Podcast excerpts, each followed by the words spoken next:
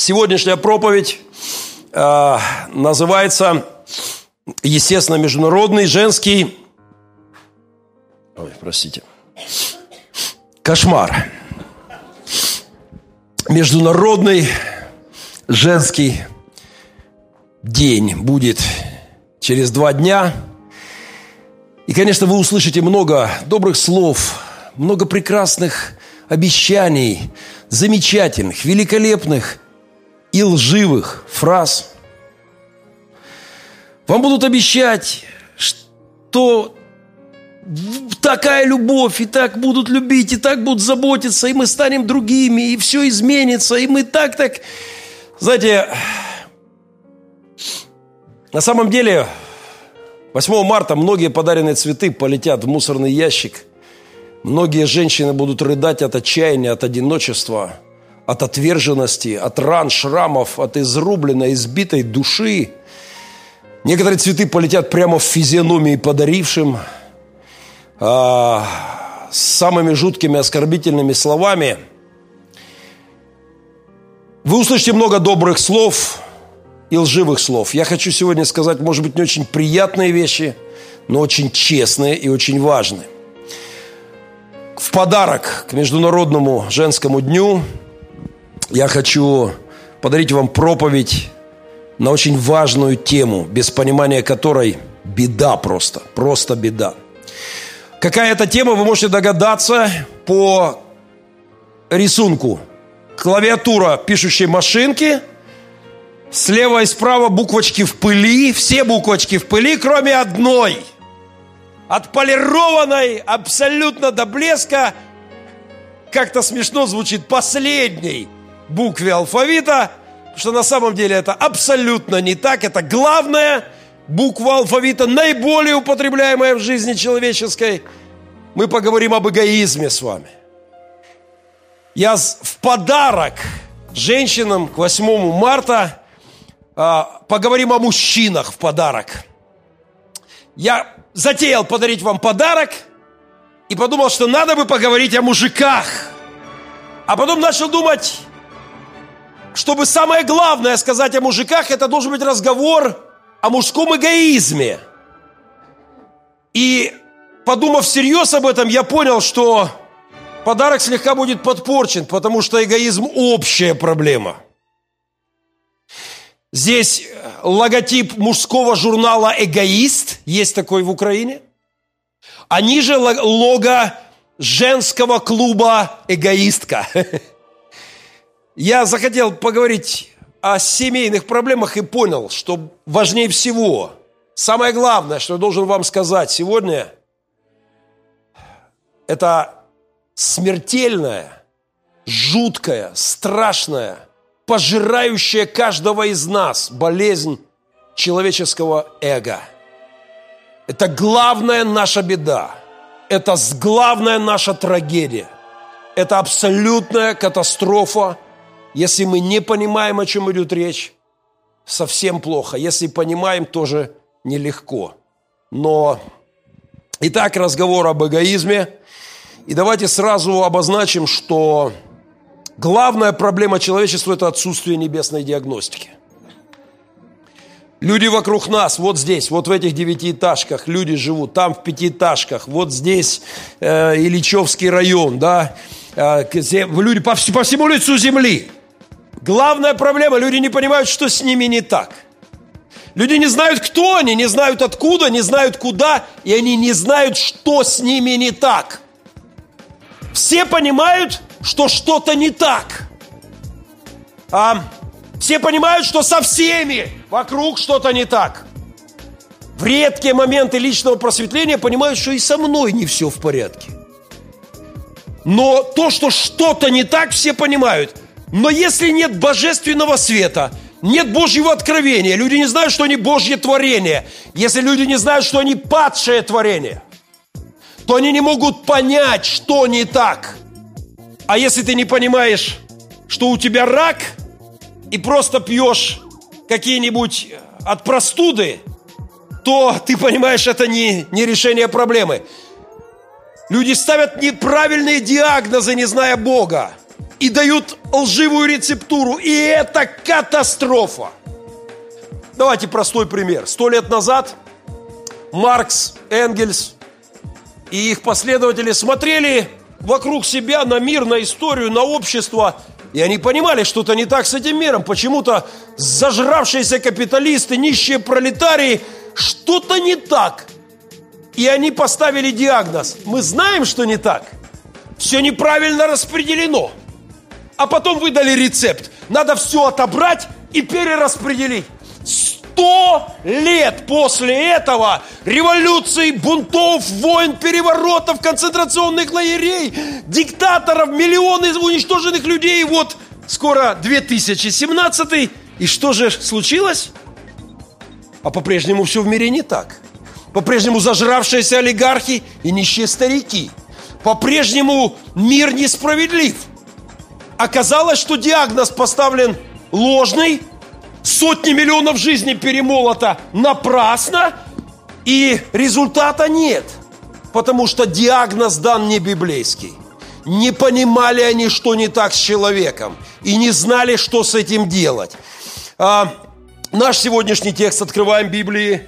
Я скоро проведу проверку Библии в собрании воскресенья поименно под список Готовьтесь к этому, приносите бумажные Библии. Молодежь, пожалуйста, приносите, умоляю, прошу, пожалуйста. Открываем. Важно помнить, где, где это написано визуально. 1 Тимофею 4,16. Вникай в жену, нет, в соседа, вникай в этот мерзкий, погрязший в эгоизме, грехах мир, нет, вникай в кого? Скажи соседу, в себя. Нет, на себя покажи, не на соседа. В себя. В себя, говорит, показывает. Смотри, Юрий Андреевич в жену тыкает, в себя вникай, говорит. Не-не-не-не, вы не поняли. Вникай в себя. На себя показываем этот момент. Вникай в себя. И в учение Зигмунда Фрейда, которое что тогда тебе объяснит? Они, они объяснили, откуда все проблемы. Если это совсем упростить, все проблемы от недостатка секса. Вот откуда все проблемы. Ну и так далее. Масса там, не знаю, масса. Вникай в себя, говорит Писание. Внимательно смотри за твоим состоянием, за твоим поведением, за тем, что происходит, почему ты нервничаешь, почему ты горячишься, почему ты обижен, почему ты замкнут, почему ты дистанцирован, почему ты не можешь ладить с людьми, почему ты рвешь связи с людьми. Вникай в себя и вникай в учение, в христианское учение – вникай в Евангелие, в учение Христа, апостолов, в Слово Божье, вникай, чтобы получать лекарства, чтобы получать силу для своих проблем. А теперь очень важная деталь. Займись этим один раз и реши эту проблему однажды. Нет? Нет. Вникай в себя и в учение. Занимайся сим постоянно. Это процесс длиной в жизнь. Внимательно смотри за тем, что с твоей душой происходит. А, это самый настоящий христианский психоанализ. Внимательно смотри, где ты, что с тобой, как ты, в каком состоянии твоя душа, в каком она положении, в какой форме твоя душа, что это было, почему ты так болезненно отреагировал, почему ты вдруг надул щечки, почему, что это было. Вникай в себя и вникай в учение. И так за ним, и это делая, ты себя спасаешь и окружающих тебя. А, помните у Высоцкого, поднимите мне звук. И, ребята, все не так. Цыганская. Да погромче, что цыганочку. Эх, как я цыганочку во дворце металлургов зажигал. Эх, моя цыганская, Володя Высоцкий. Песня, которую все помнят по припеву, ну, старшее поколение – а, все не так, ребята, все не так. Вот главное лейтмотив, главная, главная линия. Эй, эй, операторы, смотрим сюда внимательно, чуть-чуть тише, тише, тише, тише. Я знаю, вам тоже нравится Высоцкий, чуть позже. Все не так, ребята. Ночью сон все не так. Проснулся все не так.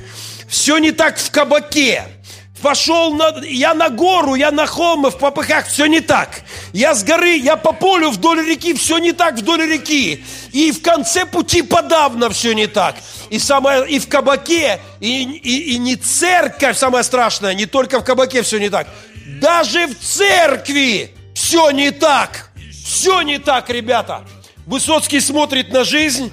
Все не так, все должно быть по-другому. Мы все больны, все неправильно, все не так, как должно быть, но он не знает почему. И поэтому этот гениальный человек с горя заливал и ширял иглой. Все не так, но почему, не знаю.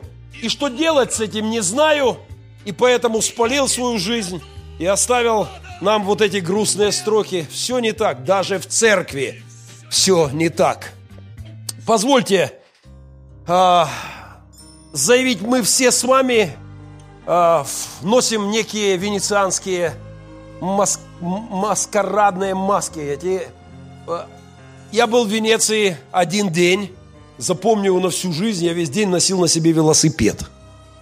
Потому что мы были в такой короткой поездке, нам подарили велики, и я был с э, биологической частью семьи, и я садил на велике дочерей, Семена на специальное сиденье. Мамка наша не умеет ездить на велосипеде. И так и не научили. Я пытался, ничего не вышло, поздно, наверное. И, а, не, и, и мы катались по центрам городов. Но оказывается, в Венеции, если ты, если ты э, на велик сидишь, 400-500 евро штраф. Нельзя на, на Венеции, нельзя. И я носил его на себе через эти бесконечные мостики, замучил меня велосипед. Но мне очень запомнились венецианские маски. Тысяча лет карнавалу. Тысячу лет. Люди одевают маски. А какие разные, какие красивые. Особенно мне нравятся вот эти такие, помните, двуликий Янус, месяц январь от, происходит от э, этого языческого божества, в кавычках, и вот многоликость. Эти маски на них несколько, там может быть вся голова вокруг. Чуть этим бочком повернулся, ты вежливый, улыбаешься. Чуть-чуть этим ты разгневанный. Повернулся этой стороной, ярость. Все у тебя есть. На самом деле люди прикрывают масками – свою греховную природу. Это хорошо. Мы одеваем маски воспитания. И это здорово. Было бы совсем ужасно, если мы хотя бы масками не прикрывали свое эгоцентричное уродство. Мы прикрываемся масками этикета, э, как-то вежливости. Все это, это нормальные, правильные маски, потому что мы изуродованы грехом. Нам надо изо всех сил стараться одевать маски. Но нам также нужно понимать, что внутри мы имеем огромную проблему. Мы люди с падшей природой, которая внутри нас. И эта проблема абсолютно очевидна. Дорогие, давайте сразу оговоримся. Я не против разумного бытового эгоизма. Когда вы идете на рынок и выбираете еду, не нужно говорить, дорогой продавец, я христианин, я альтруист, дайте мне самую гнилую морковку, которая у вас есть, чтобы хорошее осталось другим добрым людям. Вот эти вот прокисшие гнилые яблочки дайте мне, пожалуйста. Пусть все хорошее останется вам. Пусть вам будет хорошо, что это исчезнет с вашего э, прилавка и не доставит вам убытков. Я беру это все на себя. Не надо так. Бытовой эгоизм – нормальная штука. Когда вы выбираете невесту, не нужно выбирать самую такую вредную, надутую, самую такую, чтобы, чтобы другим, чтобы досталось получше. Я возьму вот это. Вот.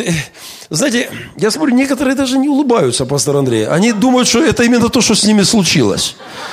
Мне кажется, некоторые даже, мне кажется, я, я, я не буду сейчас показывать, но некоторые так смотрят, как, да, типа, я так и сделал, и это был духовный подвиг, я поступил духовно. Не, не, надо, не надо выбирать э, самое плохое.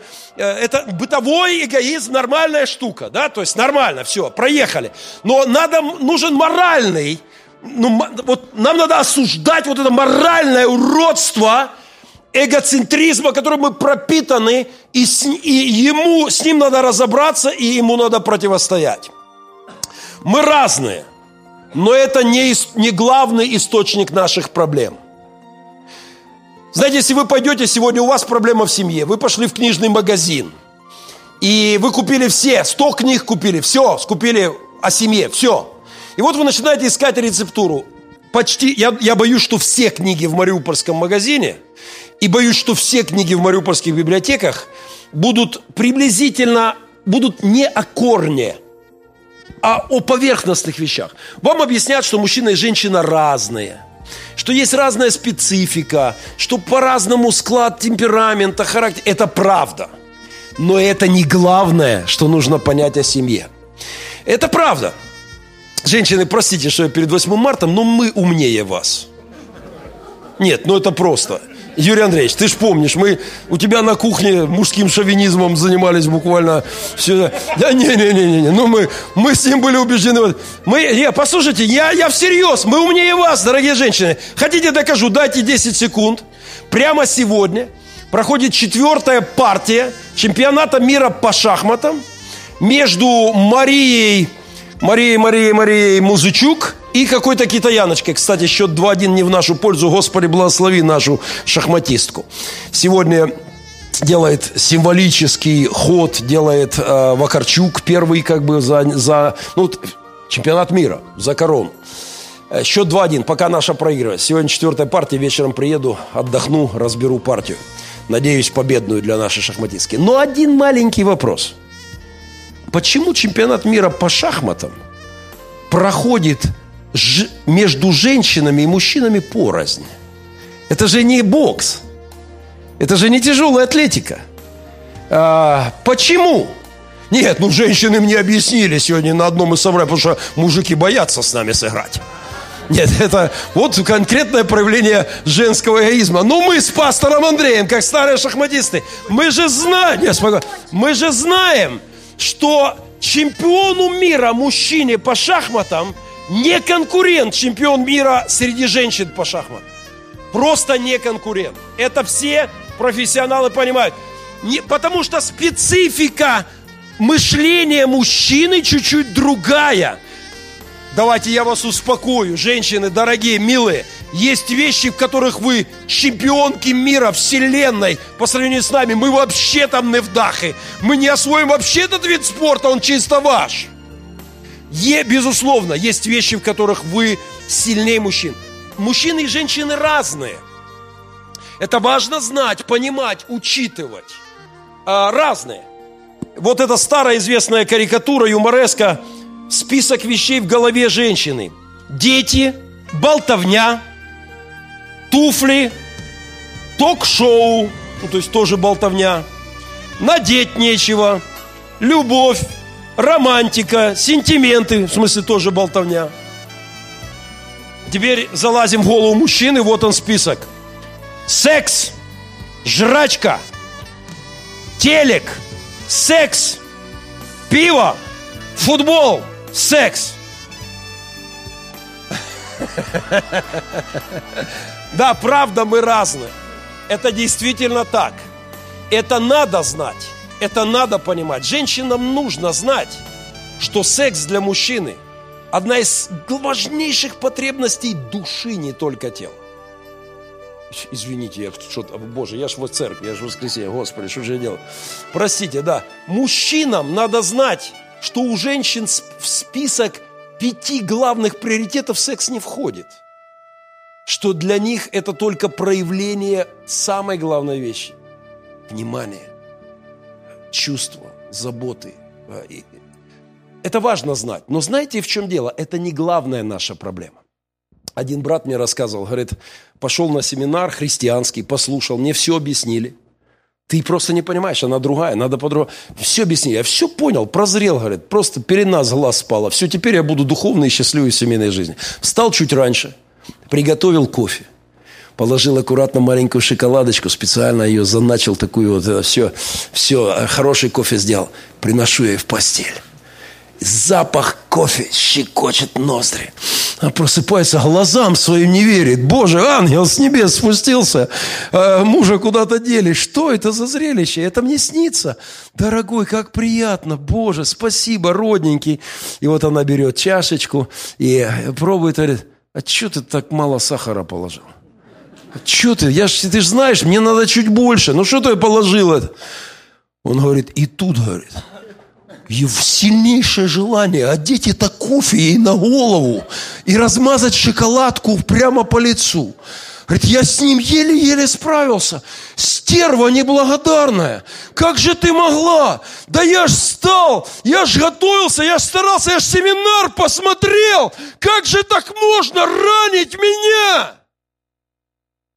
Ему все объяснили. Кроме главного. Потому что главное – это то, что и он, и она ранены, больны, изрублены из-за своего эгоизма.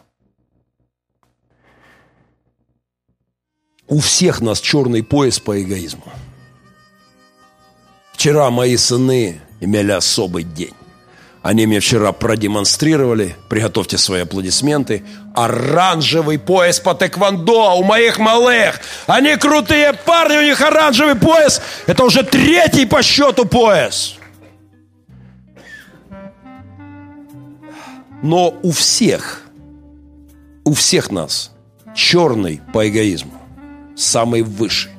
Человек, который имеет черный пояс, много лет занимается, он освоил удары, он освоил блоки, он специалист в том, как быстро, резко нанести внезапный удар. Все мы профессионалы в том, как бросить словечко, как уколоть, как прорубить, как ухмыльнуться, как бы невзначай и привести в бешенство человека одной своей улыбочкой или фразой. Или... Мы все эгоисты высшего разряда – у нас черный пояс. Сегодня мы сели в машину моим семейством, чтобы ехать на первое служение наше. И а, на переднем сиденье один из моих сынух, у меня всего 4 пассажирских сиденья, нас, как всегда, человек 15 в машине, а сиденье 4. А он сел один на два места впереди, возле, вот я за рулем, а он здесь с краю у окна, а на пустое место кинул портфель. А там толпа сидит скрюченная. Я говорю, что ты так сел? А, это для портфеля.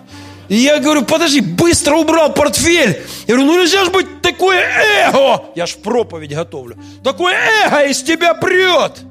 А Данечка мой, Данечка, папочка, а что такое эго? И я сказал, спасибо, Даня, замечательная иллюстрация к проповеди твой вопрос. Давай я тебе объясню.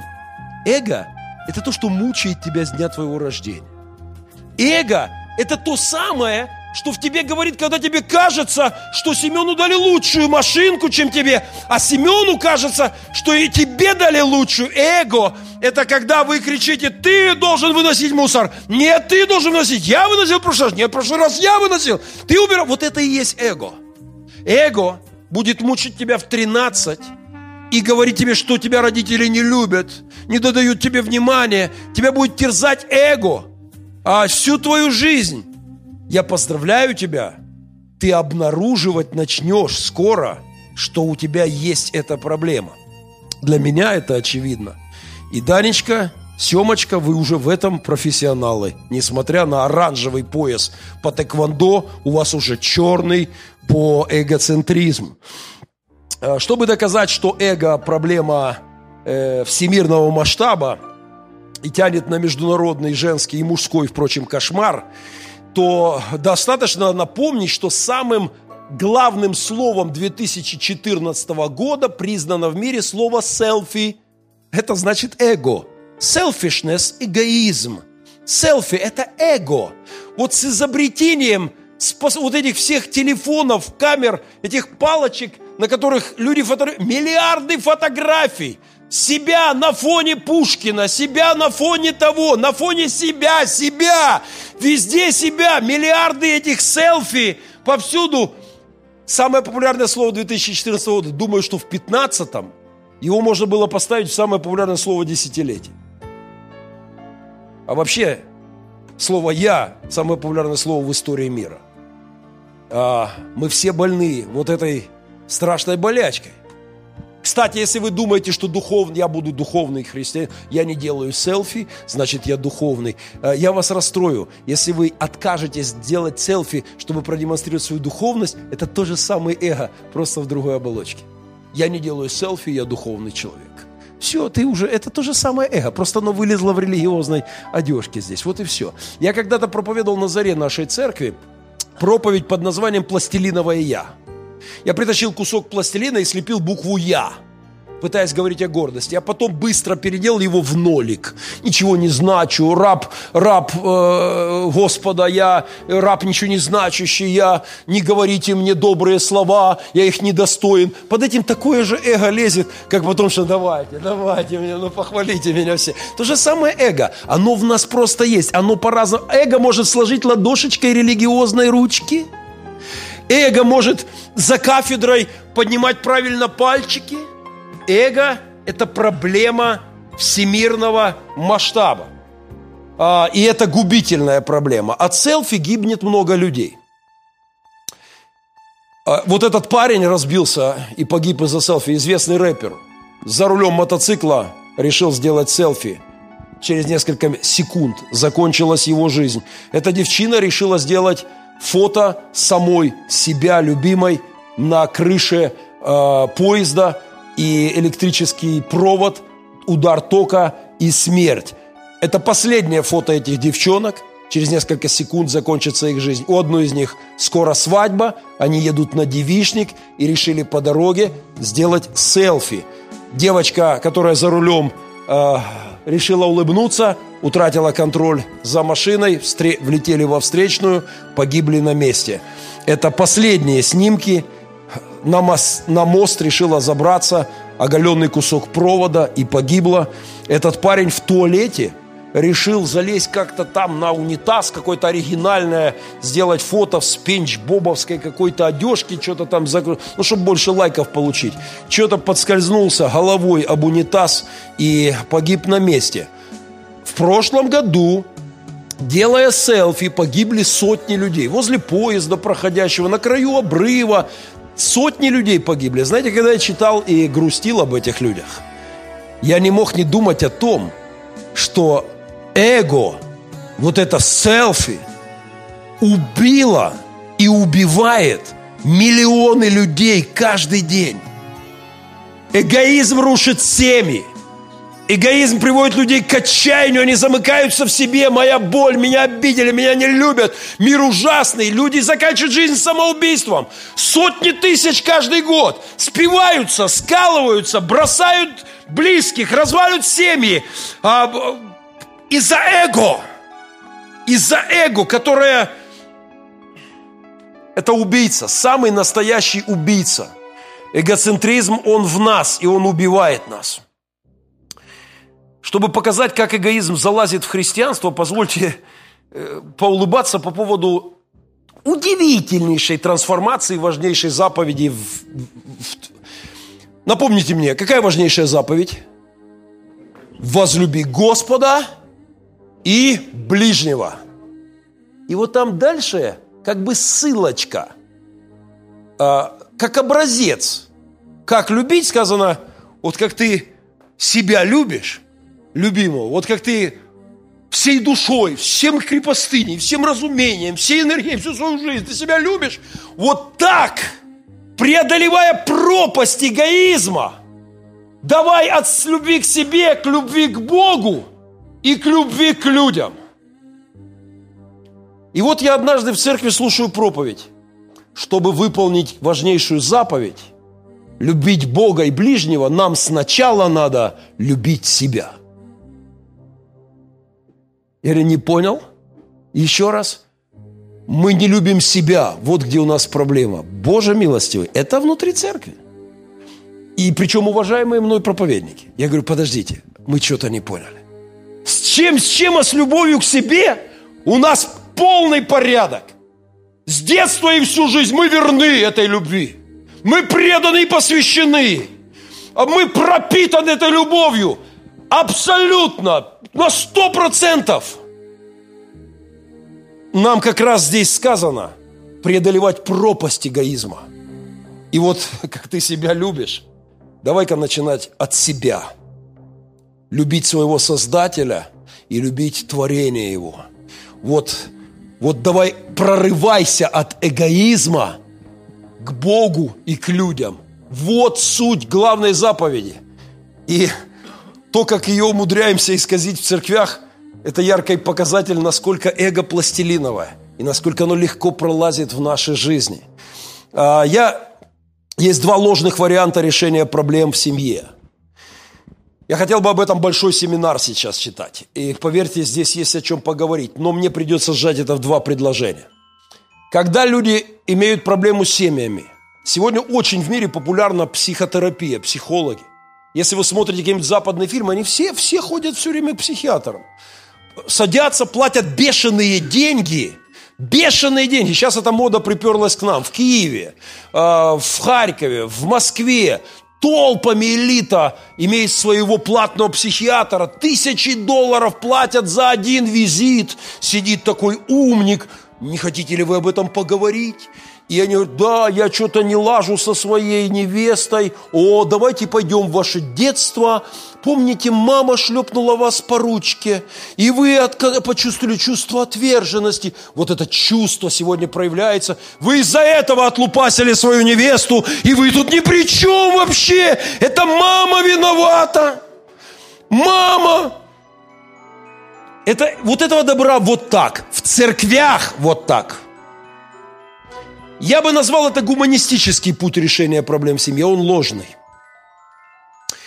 Есть второй, второй путь, религиозный. Люди приходят с проблемами в семье, эм, слушайся, что, плохо себя ведет? Бог сказал слушаться, повинуйся. Лупил, но ничего не так сильно, как он, Ванька, сосед, свою. Лупит, ну что, у них хуже дело, терпи, смиряйся. Библия сказала, ты жена, молчи. Это религиозный фарисейский путь. И он тоже практикуется, и он не работает.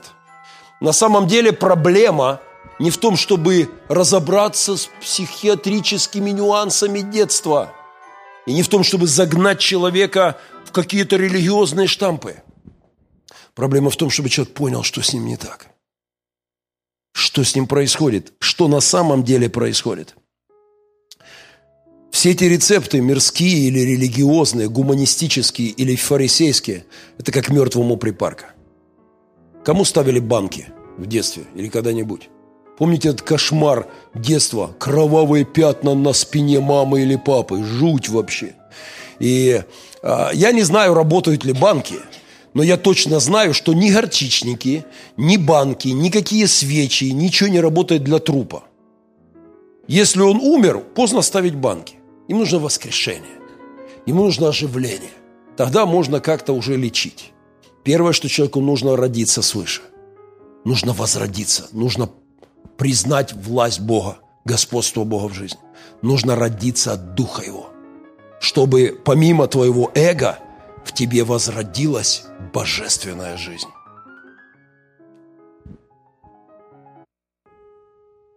Грустная информация.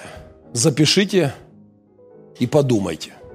Эгоизм не уходит после покаяния. Он обнаруживается.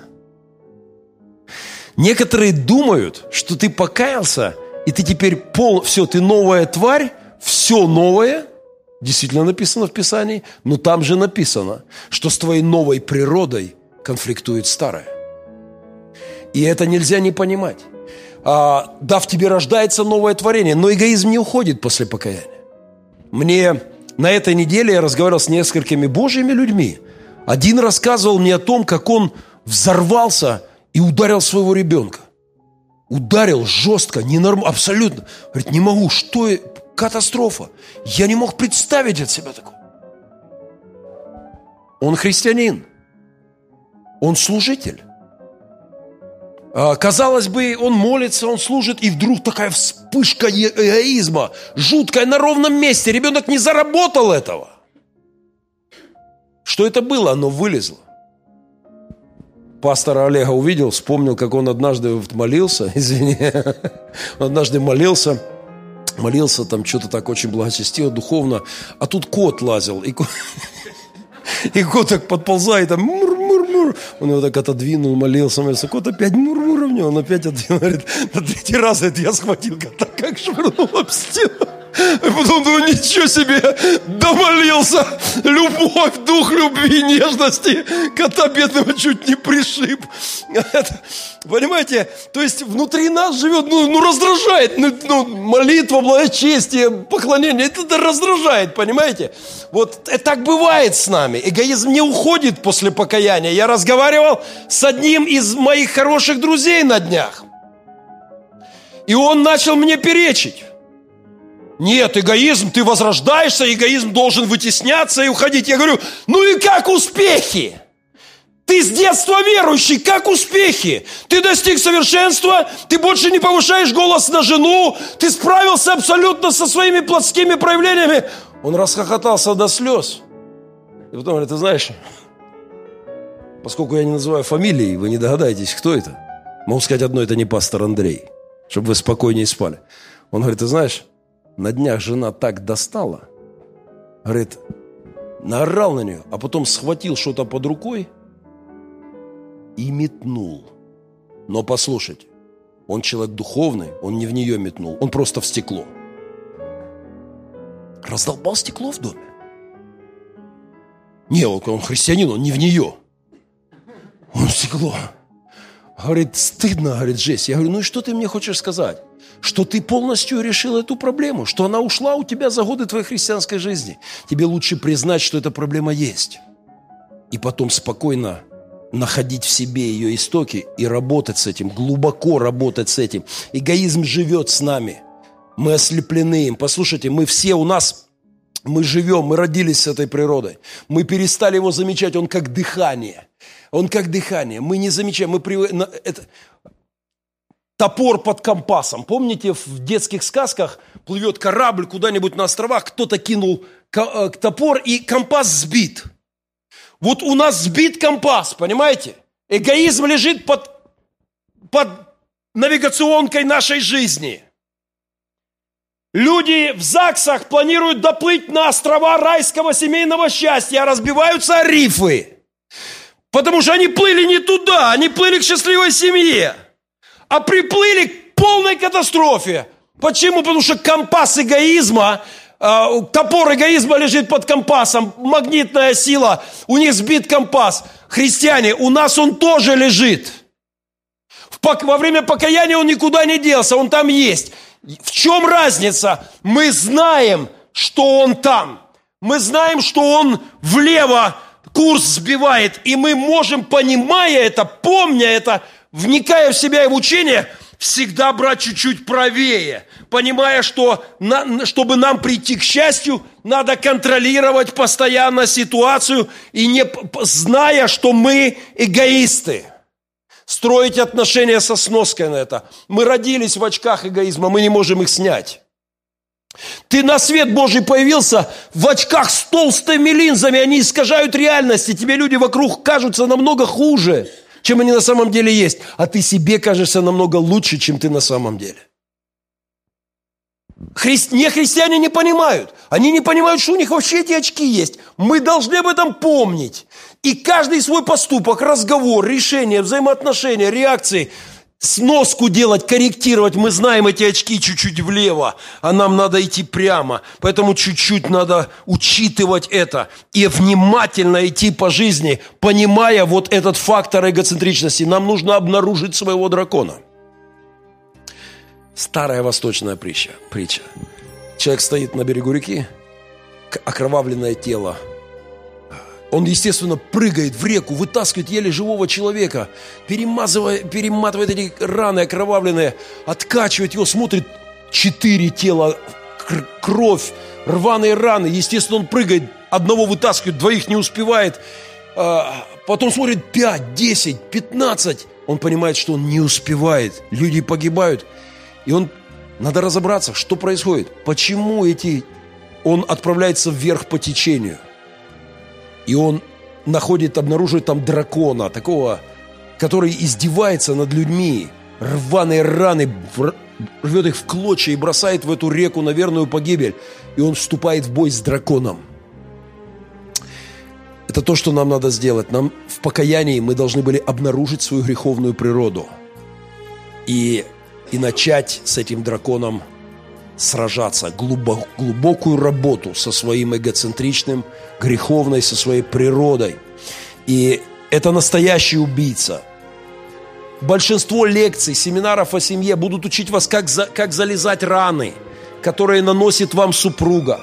Как ей вылечить раны, которые вы ей нанесли. Мы наносим друг другу раны. Мы израненные существа. Мы раним друг друга. Я пастор Андрея, пастор Андрей меня, мы вместе пастор Олега, все друг друга, мы раним друг друга – и если мы просто будем учиться в церкви зализывать раны, мы не решим проблемы. Потому что эти раны опять и опять появляются. Потому что мы все эгоисты. И нам нужно этот источник обнаружить и начать с ним сражение. Приступы раздражения и гнева. И гнева – это прорыв эгоизма наружу. Вот эти вот, вот раздражения. Ты просто ты закипаешь. Ты опять и опять выходишь из себя. Что-то не так с тобой. Ты теряешь контроль над ситуацией. Звоню вчера Стасу. Говорю, Стас, я просил тебя, я просил тебя сделать... Э, Стас, ты где? А, нет, так я просил в середине декабря, Стас. Иди-ка сюда, дорогой. Не-не, иди сюда. Я дал тебе поручение, иди сюда. Я дал, иди сюда, что ты сидишь?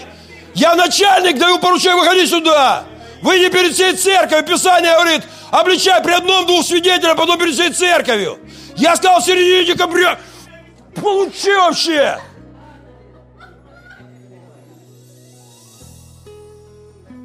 Прости, Господи. Прости, Господи, что это я разошелся. Вчера, вчера звоню, Пустяк! Но он его не сделал, как я просил. И я начинаю повышать тон. И я закипаю. Сказал Бог, и стало так. Сказал пастор, и не так. И это меня бесит. Вот слово «бесит», оно очень подходящее в этой ситуации. Приступы раздражения. Стас, я кинул в тебя ключи. Найдите их, пожалуйста, кто-нибудь, верните мне их, то без машины останусь. А, а я приступы раздражения, а приступы гнева, Стас, прости меня грешно, пожалуйста, да, не бойся ко мне подходить, да, все, я уже остыл, я уже, я обнаружил себе дракона, я только что, только что вонзил в него очередное копье. Понимаете, это все происходит. Женщинам, кстати, понравилось это фото, мужик в гневе, дым из ушей, а, но позвольте кое-что добавить, вы тоже красавец. И вы бываете такими. Знаете, я иногда, я помню, когда на третий день после свадьбы, кстати, Олег выделил нам свою квартирку, мы там у него поселились в 9 квадратных метрах. Я говорю, любимая, дорогая моя, э, пожалуйста, открой форточку. Не, дорогой, надо закрыть ее. Нет, ты, Леночка, жарко, мне душно, я задыхаюсь. Приоткрой, пожалуйста, драгоценная моя. А, э, э, родненький, мне холодно, я замерзаю, надо закрыть. Я говорю, Лен, ну нельзя же быть такой эгоисткой. Приоткрой. Она говорит, так я, в общем-то, об этом же. Нельзя же так поэгоистично себя вести товарищ пастор. И, и вдруг я увидел, как у моего ангелочка надули щечки, нахмурились бровки, и я увидел, у нее она умеет гневаться. С тех пор, так много раз я видел это. Сам-то я, конечно, ни разу, никогда, чтобы я вышел из себя, я духовный человек. Последний раз я поскандалил с женой три дня назад. Оля Могильда здесь сейчас или нет? Передайте ей мои извинения, это было при ней. Заговорили о пустяке, и я закипел. И она на меня, и я на нее. В конце концов я встал, хлопнул дверью и ушел. Она болеет, ей нельзя нервничать. А я, как последняя скотина, завел разговор абсолютно...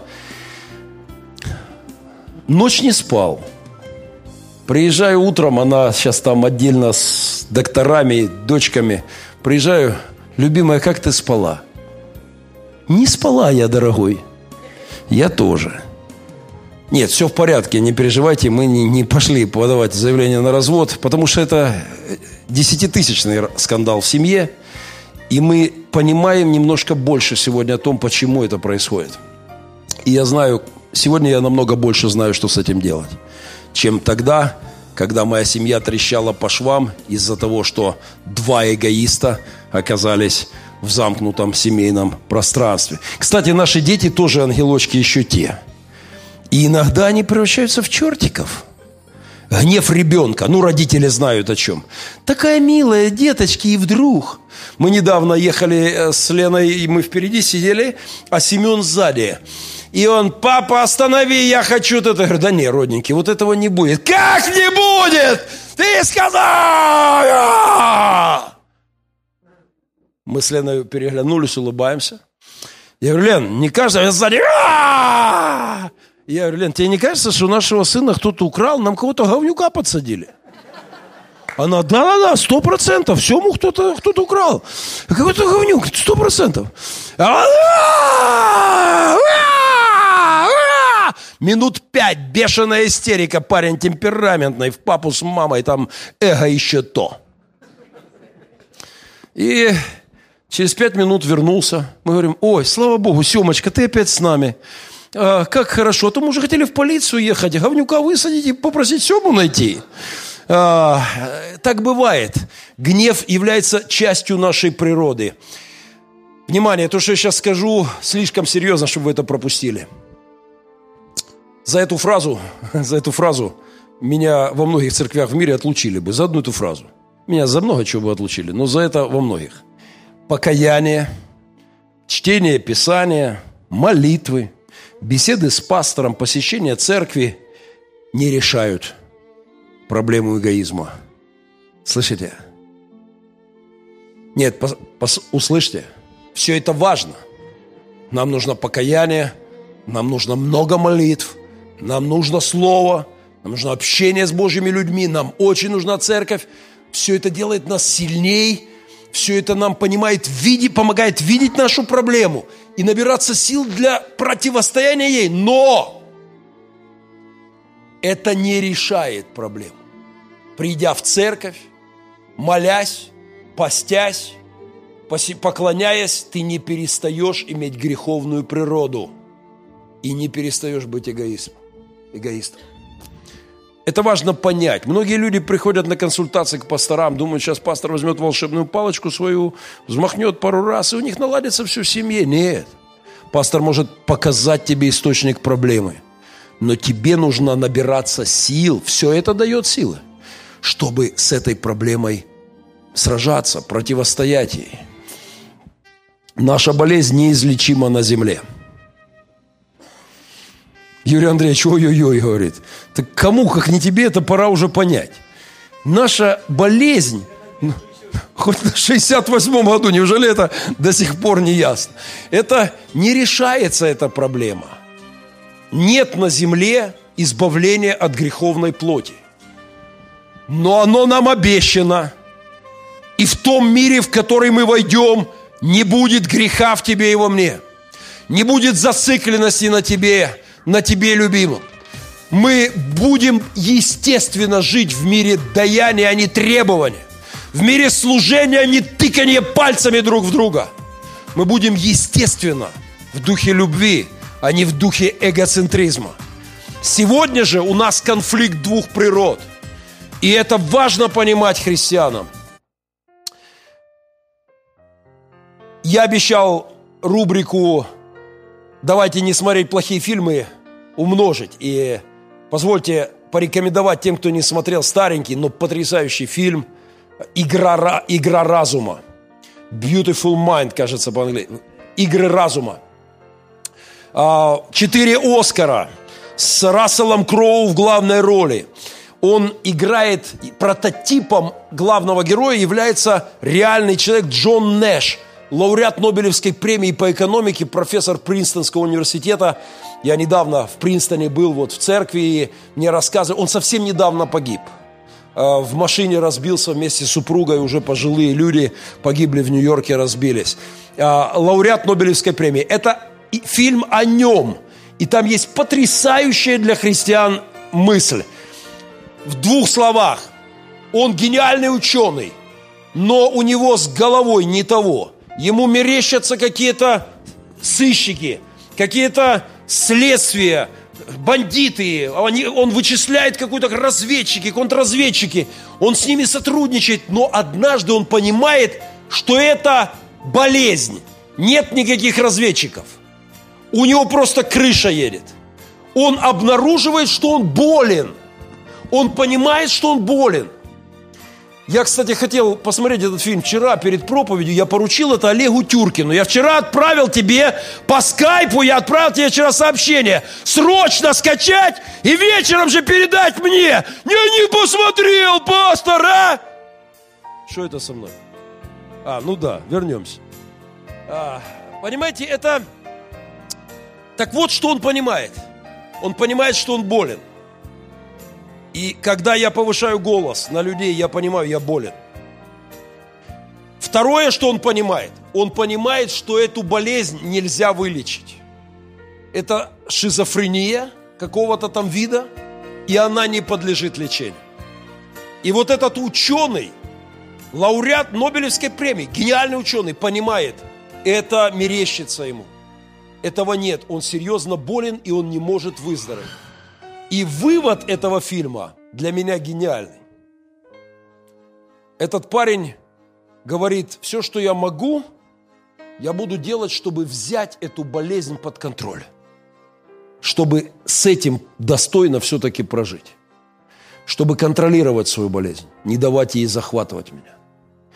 И он выстраивает Ему постоянно мерещатся несуществующие люди, несуществующие голоса, несуществующие события. Но он, понимая, что он болен безнадежно, он, тем не менее, научился с этим жить. И это про нас с вами. Мы безнадежно больны эгоизмом, но нам, нам, нам нужно научиться с этим достойно жить, научиться останавливать себя, смирять себя – любить ближних, любить Бога, как самого себя. Мы хорошо умеем, а нам надо научиться. В этом контроль над этим эго. Даже во время вручения Нобелевской премии а, рядом с ним появляются эти люди, несуществующие разведчики. И когда он понимает, что это, скорее всего, плод воображения, он спрашивает у кого-то, говорит, ты видишь, слева сейчас кто-то стоит? Не, никого нет. И дальше он научился контролировать болезнь свою. Мы больны, но нам нужно научиться ее контролировать. Несколько карикатур, мой любимый жанр, несколько карикатур на тему эгоизма. Карикатура – замечательное средство передачи информации. Вот вам прекрасная надпись, э, иллюстрирующая нашу природу. «Ради себя я готова на все». Мне нравится вот этот э, невеста, целующая саму себя в зеркальце. Знаете, если вы внимательно пришли в спортзал и понаблюдали за пастором Андреем и Стасом Кабановым, я вам скажу, они все время тренируются возле зеркала. Я духовный человек, я тренируюсь в другом углу, в стороне, подальше от зеркала. Но пастор Андрей и Стас Кабанов, и Евгений Крутенко, они всегда возле зеркала. Вчера я, готовясь к проповеди, специально в ним расположился в своем любимом духовном углу без зеркал, и я внимательно наблюдал за людьми. Как это смешно. Просто подглядывал чуть-чуть. Идет, знаете, брюшко, э, и подходит к зеркалу так. Такой, знаете, там ничего никогда не было, и уже точно не появится. Но он вот это все подтягивает, и так, понимаете, ну, и это не чисто женская болезнь, это эго, и оно во всех нас, абсолютно во всех нас. Эгоист – это тот, кто не думает обо мне. Совершенно замечательное высказывание. Или вот этот снимочек, как вам? Котеночек, который видит львом себя в зеркале. Это обо всех нас, друзья. Никогда не забуду диалог одного из моих друзей – а, моя супруга говорит, Толян, а что ты не женишься? Достойной пока нет. Надо найти блондиночку, где-то так, метр хотя бы 70, метр 75 еще лучше, длинноногую, умную, красивую. Ленка моя расхохоталась, говорит, Толян, ты в зеркало вообще давно себя смотрел? А Толян, кор- коротышечка, рыжий, в конопушках, ну такой, знаете, И вот просто, ну, львом себя видит, и все в зеркале. Это обо всех нас, понимаете? Это наша греховная природа, вот хорошо. Давай обойдемся без взаимных оскорблений. Оскорблять буду только я. Наш эго... И вот это мне очень нравится. Карикатура Парень заводит девушку в дом и знакомит ее с членами семьи. Познакомься, это моя собачка, это мой котик, а вот это чудовище в углу, это мое эго. Этот монстр. Знаете, вот так должно выглядеть честное знакомство. А, дорогая, я хочу тебе сказать кое-что. Я ужасный эгоист. Я просто это монстр. У меня черный пояс по эгоизму. Я, я во мне чудовищная греховная природа. Если ты скажешь мне «да», всю жизнь ты будешь жить с эгоистом. Я, он это терзает меня. Я знаю, что я болен. Я безнадежно болен. Но если ты все-таки решишься, я хочу, чтобы ты знала, у меня есть Христос, у меня есть церковь, у меня есть молитвы, Бог возродил мой дух, и я не смирюсь с ним. Я этого пса не буду подкармливать. Я буду с ним биться. Я буду ему указывать на его место. Я не могу его убить но я буду стараться держать его на месте. И тем не менее, это будет нелегкая история, особенно с учетом того, любимая, что у тебя пес точно больше, чем у меня. Стоп, это был уже эгоизм. Друзья, покаяние и смиренное предстояние перед Богом, вникать в себя и в учение, заниматься с ним постоянно.